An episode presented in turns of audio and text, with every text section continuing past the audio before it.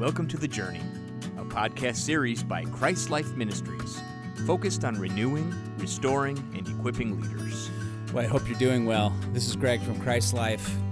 We're just going to get into the living room together and talk through some more aspects of the renewal and restoration journey today.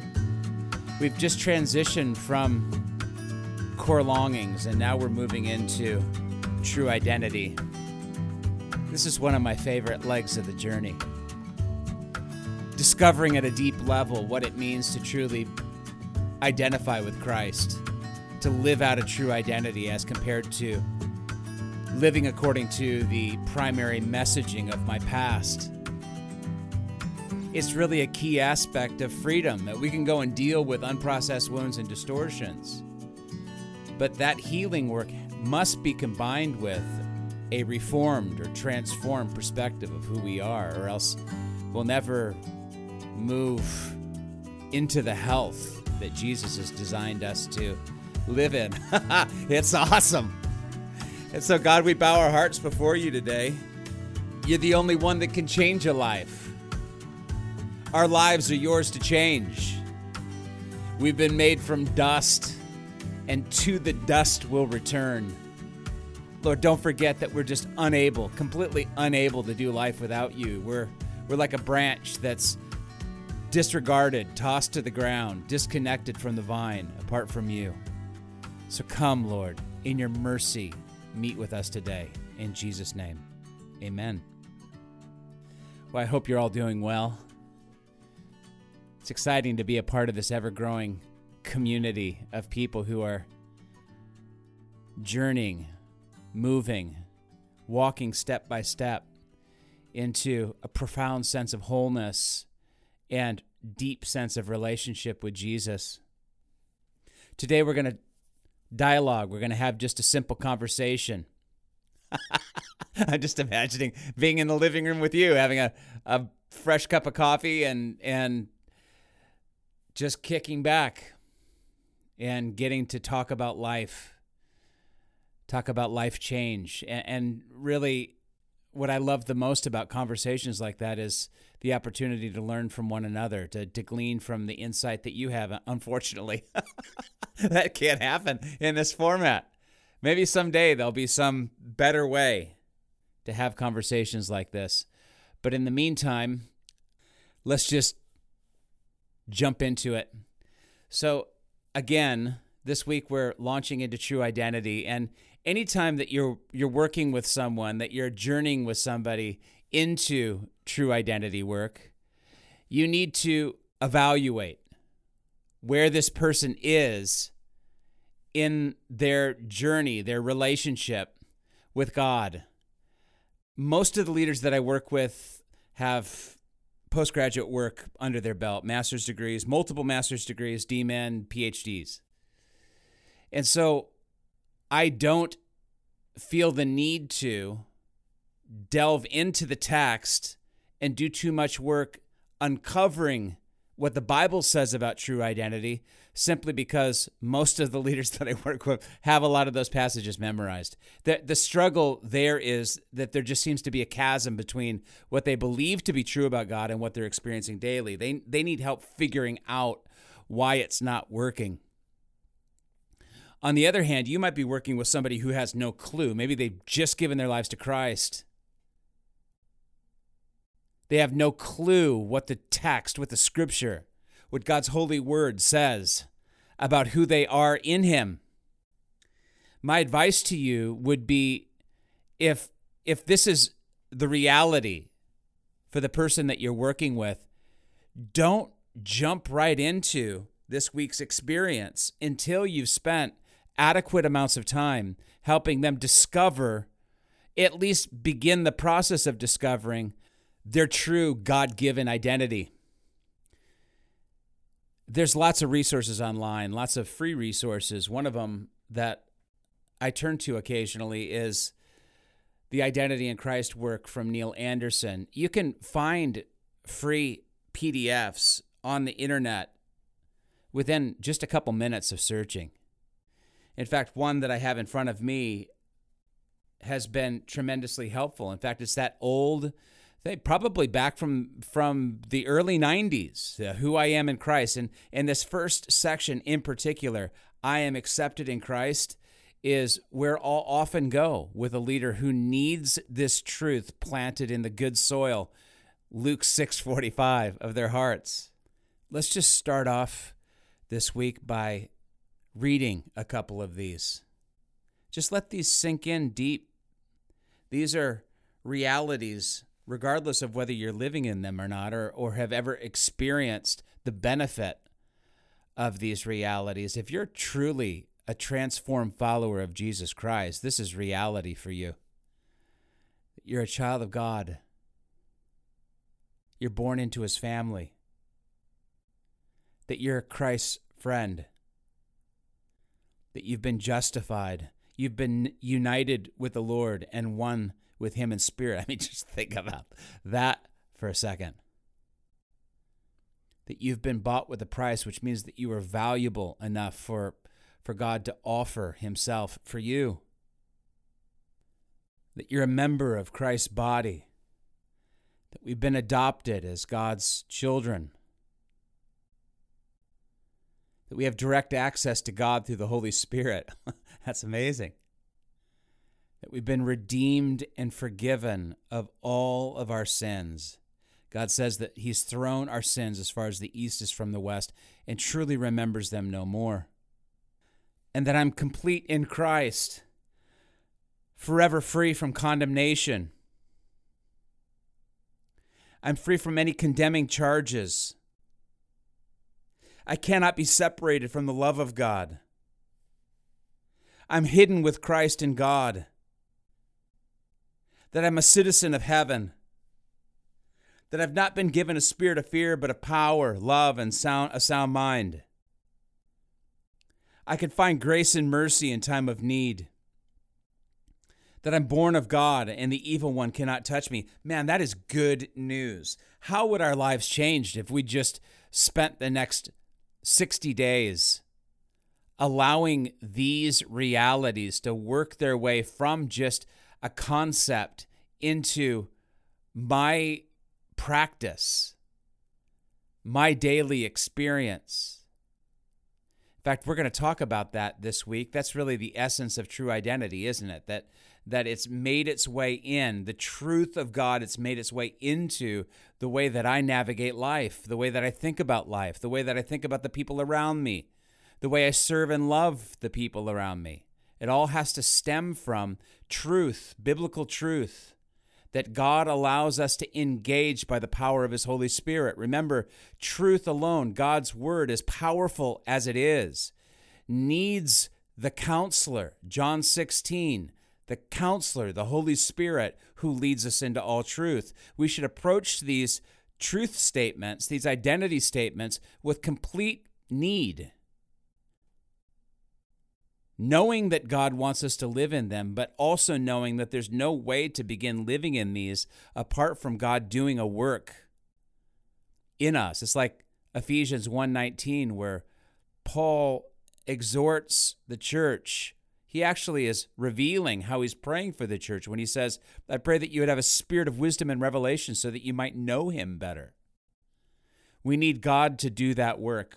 So, again, as we're starting this week of the journey, we're thinking about true identity. You have two paths before you. One is to just take this time with the leader, with the person, with a family member, the friend that you're working with, and just delve, dive into the deep end of what the scripture says about true identity. On the other hand, if you're working with somebody that you're pretty confident has a good grasp of what the Bible says they are in God, then launch right into the content of this week of the journey. I always launch into true identity with something called identity insecurity. Identity insecurity is the natural byproduct of attempting to find emotional stability in things that by nature are not stable. Does that make sense to you? That anytime I'm attempting to provide for myself a sense of stability, maybe leaning into finances or or success, our careers or our family, whether our children are healthy and living for God or not. Uh, maybe our GPA. Maybe it's a person that we're dating. Maybe it's it's daydreams about a person that we could be dating, and maybe it's how you're perceived at work, whether you're perceived as competent, faithful, trustworthy. You see, all these things, though important, were never designed to be places where true identity or true value would be formed. All of those things are value that come as a result of performance or people's approval. What God wants us to know is trusting in those things for emotional stability is a dead end road that it would be like leaning on a splintered staff. The more I lean on it, the more I injure myself. It doesn't mean that we shouldn't be interested in doing a good job or being competent or, or being financially stable. What we're proposing is when I take those things, as important as they are, and begin to cultivate or derive from them a sense of value, over time, I'm going to run into a brick wall. I'm going to break down. I'm going to die of thirst. That'd be a great way to say it. That in my thirsting, going back to core longings, if I'm not getting thirst quenched by the fountain of living water, I'll die of thirst or I'll die from my attempts to, to get that thirst quenched apart from God. The same thing's true with value and identity. All over the world today, there are people who are leading very successful organizations, non Christians and Christians alike. And they're performing, working tirelessly, working 60, 70, sometimes 80 hours or more a week attempting to secure for themselves a sense of value. And as soon as they get through the season that they're in and they celebrate the successes, they find themselves needing to go and do it again and again and again. There's real bondage there. So, again, the first concept that you're dropping with a leader, with a person that you're working with, is uh, identity insecurity. And identity insecurity, again, is what comes online Insecurity comes online every time I attempt to find stability in things that by nature are not true sources of stability. Could it be that simple?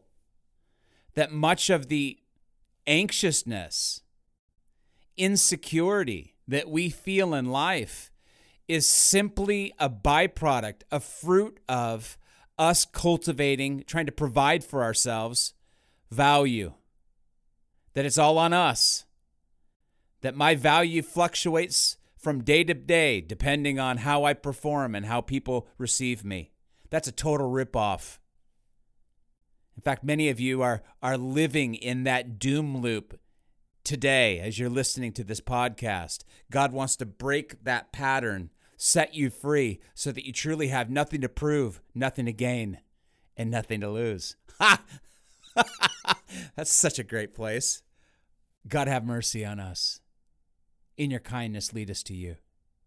To drive home this point, I'll often ask a couple simple questions.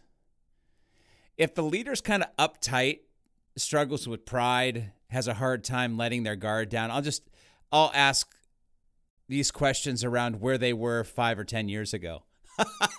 often often their condition hasn't changed, but it just gives them a, a way out, a, a way of not being embarrassed we all need that at times, don't we? Either way, I, I mean, if somebody's pretty relaxed, you could just dialogue with them about life as it is today. So, on a piece of paper, just draw two vertical lines forming three equal columns. In the far left column, just write the word stability. In the middle column, I want you to brainstorm with the person that you're working with regarding some of the things that they've turned to in the past to provide that stability for themselves. It might be their education, their GPA. It might be the schools, the Ivy League schools that they went to. It might be athletics, that they were a college soccer star. It might be their family, their spouse, the number of children that they have. It might be the amount of money that they were born into, that maybe they were born into a family of, of great wealth. You get the idea. Maybe it's they're, they're tremendously creative or an author.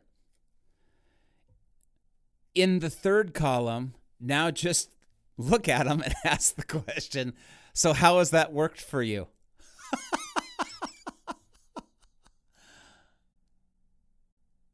Often, what you'll find is a leader saying, My gosh, man, I'm finding myself now more insecure than ever before in my life. Or if anyone, the moment that I leave the stage after preaching on Sunday morning, I'm running for my back office because I don't want to interact with anybody. Or, or maybe someone would say, and maybe you could ask this question so if these things were taken away from you, you weren't able to preach as you are today, or you couldn't lean into these other activities that you pride yourself in, what would you be left with? And the question is answered often with a big fat zero. I'd, I'd have nothing. Do you see where this really small experiential leads us? It hammers home the identity insecurity reality that if all of these things were taken from my life, I'd be left with little or nothing. On the other hand, if we chose to do life God's way, we would really begin to have nothing to prove, nothing to gain, nothing to lose. If my value and identity is finished, as finished as the finished work of the cross, then the activities of life become far less important. I'm not leaning on them in order to provide for myself. I'm looking at them as opportunities to bear fruit that really have no potential of diminishing who I really am in God. That God is the one who determines value, He's the one who determines identity, and no one else. We're now moving into the third section of true identity, which revolves around the performance equation and this performance equation is quite simple. It's like addition 1 plus 1 equals 2.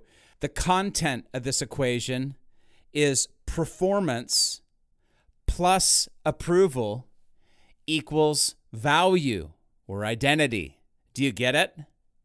This is an equation that we consider all the time. If we have an opportunity ahead of us, we're looking at the yield or the potential of value and we say, yeah, I can do that. I'm pretty good at whatever you're asking me to do. I can be confident that approval will come from it. And as a result, I'll again be valued. There's just all these subtle ways that we provide for ourselves and live independently from God. So, performance plus approval equals value. And often we'll look at the big events, the big opportunities of our life through that lens. The problem is that the performance equation never plays itself out in the way that we would hope. It actually plays itself out quite differently than what we would hope. Instead of performance plus approval equaling value, often we start with a crisis of value we start with need. And as a result of that crisis of value, we find ourselves in bondage to approval and in bondage to the need to perform. Do you get it? This isn't some fun ride at an amusement park. We're regularly fluctuating up or down depending on how well we believe we've performed and whether people have noticed. Remember the experiential from the core longing work that we did. That the only thing that that delineates between whether I'm working and living in the top half of the circle or the bottom half of the circle is my performance. God doesn't want us to live that way. He wants us to look at the prospect of cultivating or providing a sense of value for ourselves, and He wants us to surrender that, reject that independent path and come to Him to find something that's constant and unending. Again, anytime we allow the content of life to become our primary source of value and identity, stability, we're living a distorted life. I was just working with a leader yesterday who began to really wrestle with the idea of pride. He, he said, I've been trying to remove pride from my life for most of my adult years, close to 20 years of pastoral ministry. And pride is really elusive, isn't it? It's difficult to get our hands around how in the world we operate in pride, whether it's false humility or whether we really are proud in certain moments, we're braggadocious. Really, what we I think we need to do is is stop fixating on pride and begin looking at independence. That really the independent life is the heart of our pride. That as we're living on our own, providing for ourselves, cultivating our own sense of value, digging our own cisterns, we're ultimately living as our own gods. And as a result, we're going to experience intense labor and total failure. We'll experience damage and brokenness. Our hearts will be broken by this type of life. And of course, this isn't God's desire. His desire, Galatians 2:20, is that the life I live is his life in me. And I think that this is a perfect transition spot. We have so much left in true identity. But I just get a sense that there are a lot of you who are listening that are wrestling through what we've talked about so far and wondering how in the world do I begin to, to unravel my life from the independence, the self effort, and the brokenness, the re injury that we experience daily. A real practical thing that you could do today is go back to that short experiential that we started this week with. Write down a list of the things that you've leaned on, that you've depended upon for a sense of value. Come before the Hebrews 4 throne of I will do it for you. Apologize to God. Relinquish these things to Him. As you surrender them, trust that He has the power to completely take them from you. Ask Him for new awareness as you're beginning to enter into an old broken pattern of harvesting value from, from things that really aren't stable uh, attempting to find stability in things that God never designed to be a source of stability. And each time you've become aware, maybe it's you're feeling insecure and you can feel it. Just step back and ask the question why. Surrender that to God and then and then ask him to be your only portion. I'm telling you that that uh, a change as simple as that a change where you're surrendering yourself and your self effort to God and inviting Him to be all that He is to you can make dynamic changes this week. And so, God, do that. Would you have mercy on us, Lord? According to your great compassion, blot out all our transgressions. Lord, free us from using your gifts in ways that you never intended. Lord, free us from using the gifts that you've given us as a means to our own end.